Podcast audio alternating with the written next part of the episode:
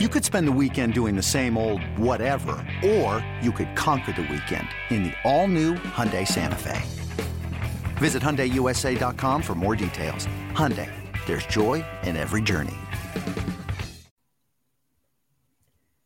Welcome to the BetQL Daily Boost. I'm Lucy Burdge of BetQL.com, and I am joined by Dan Karpuk and Rick Chapsky. And we have a Monday Night Football odds boost for all of you today on AJ Brown and Terry McLaurin to both have over 69 and a half receiving yards.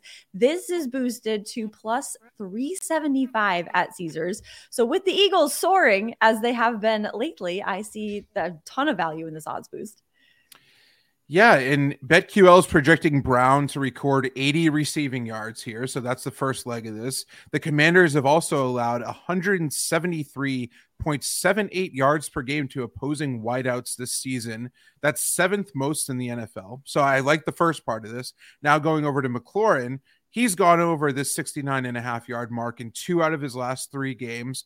And due to their success and tendency to go up in games, the Eagles have allowed 21.25 targets to opposing wide receivers. That's fifth most in the NFL this year.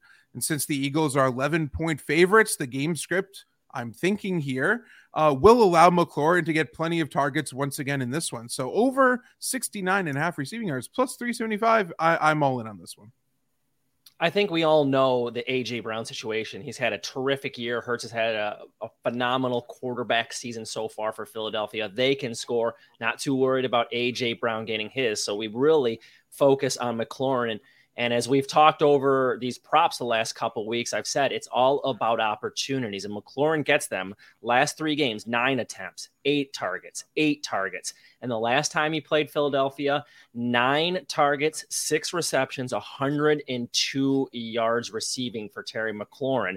So you put these two number ones together, you get a nice little boost. Why not in a Monday night football game? I like it over. And let's go back to our last time we all talked. We won our boost, and that's there you why go. you have to listen every single day. It was the punting boost, guys. Yes. And I went back and I actually looked at it and I was like, oh my God, Denver punted. Oh my God, Jacksonville punt. Oh my God, Houston punt. We won the punt. Yes. Boost. I love it. So fun. So come to us for all the boosts where you can win. We pick winners, guys. The punting boost we love. and uh, come back for more because we will be doing more of those when they arise. Head to betql.com slash boost to see all of today's best odds boosts and check out our exclusive sportsbook offers there as well. And you could bet up to $1,250 on Caesars. And if you lose, you get all your money back in free bets. So plus 375 at Caesars for this odds boost. Great deal, great value. And follow us on Twitter at Daniel Karpuk and at Lucille Burdge and at Rick CZ1. Our favorite bets for today, Monday Night Football, I'm going with Commanders plus 11 against the Eagles, of course. I do think the Eagles will win this game.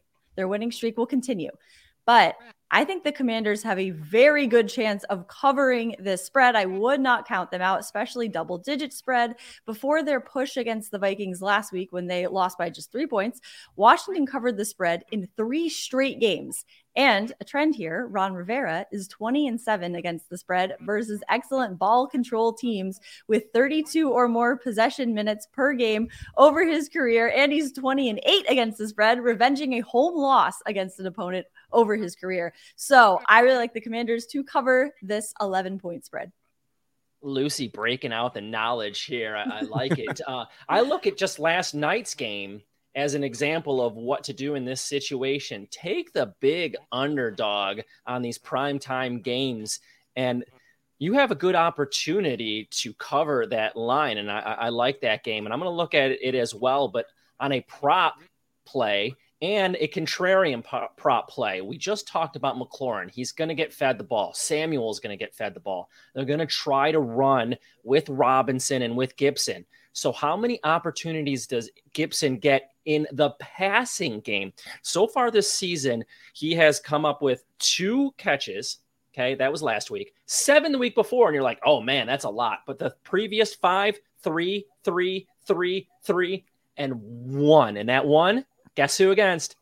Philadelphia. Philadelphia. This is a common opponent, and Philadelphia knows they're going to try to get to Gibson getting out of the backfield. They defend it well when it comes to Gibson. So I think the Washington Commanders are going to look different places. McLaurin, Samuel, like I said before, and Robinson. So how many opportunities for Gibson? And he showed all season long he doesn't get to that four number. And so that's why the book is putting it at three and a half.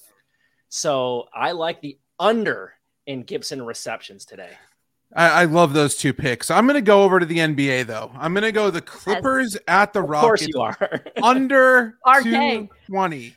Under 220. So I, as I wrote about in today's NBA playbook over at betql.com, you can go check that out right now. A little plug there. Both of these teams are terrible on the offensive end. The under in Los Angeles's 13 games has gone 11 and 2 to open Whoa. the year. So it's clear that sportsbooks have consistently overvalued them offensively. Not only do the Clippers average just 103.9 points per game, that's the worst in the entire NBA. They're 29th in offensive rating, which means that they're second least efficient team in the league at that end of the floor. It seems like, you know, Kawhi Leonard being out for the last 10 games, John Wall being in and out, a lot of these guys rotating in and out due to rest or injury management, whatever they want to call it these days, uh, has pretty much impacted them on that end of the floor. However, they have been one of the offensive teams in the league. They've limited their opponents to just 107.3 points per game. That's the fifth best mark. And they rank fourth in defensive rating. Houston ranks 23rd in scoring at 109.9 points per game and has shot just 43.8% from the field. That's the second worst in the NBA. This side of the total makes a lot more sense even cons- uh, also considering that Jalen Green, due to a shoulder injury, is questionable for the Rockets. He's one of these volume scorers on their end as well. So Kawhi Leonard, injury, rest, who knows? Big question marks. What what's going on with him? He's going to be out. John Wall is probably also going to sit because this is the first half of a back to back. Tomorrow they play the Mavericks. I'm assuming he's going to choose this game to be out. There's too many signs that point to the under here. I think this should be more in the 210 ish range rather than the 220 range. So I'm going to go under 220 Clippers and Rockets. Love it. So, thank you. So- yeah, thank you very much. Because remember, about a week and a half ago, we did this exact same play yep. and it came under by like 12 points. Yeah. This is the third time these two teams have played in a month.